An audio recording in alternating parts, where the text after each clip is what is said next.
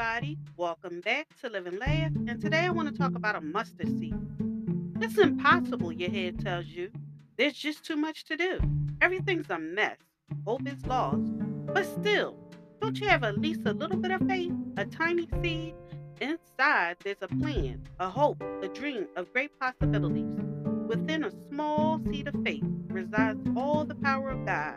Plant the seed, water it carefully, lovingly. Then let the Lord take control. And even just a shred of faith in God, you'll find promises of Christ's victory in your life, of faith moving mountains of resurrection in a heavenly destination. Life eternal begins today. Start living it now.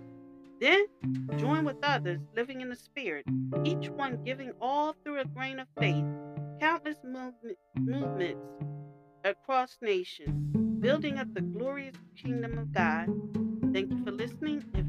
Anyone that could benefit from this, please go ahead and share it.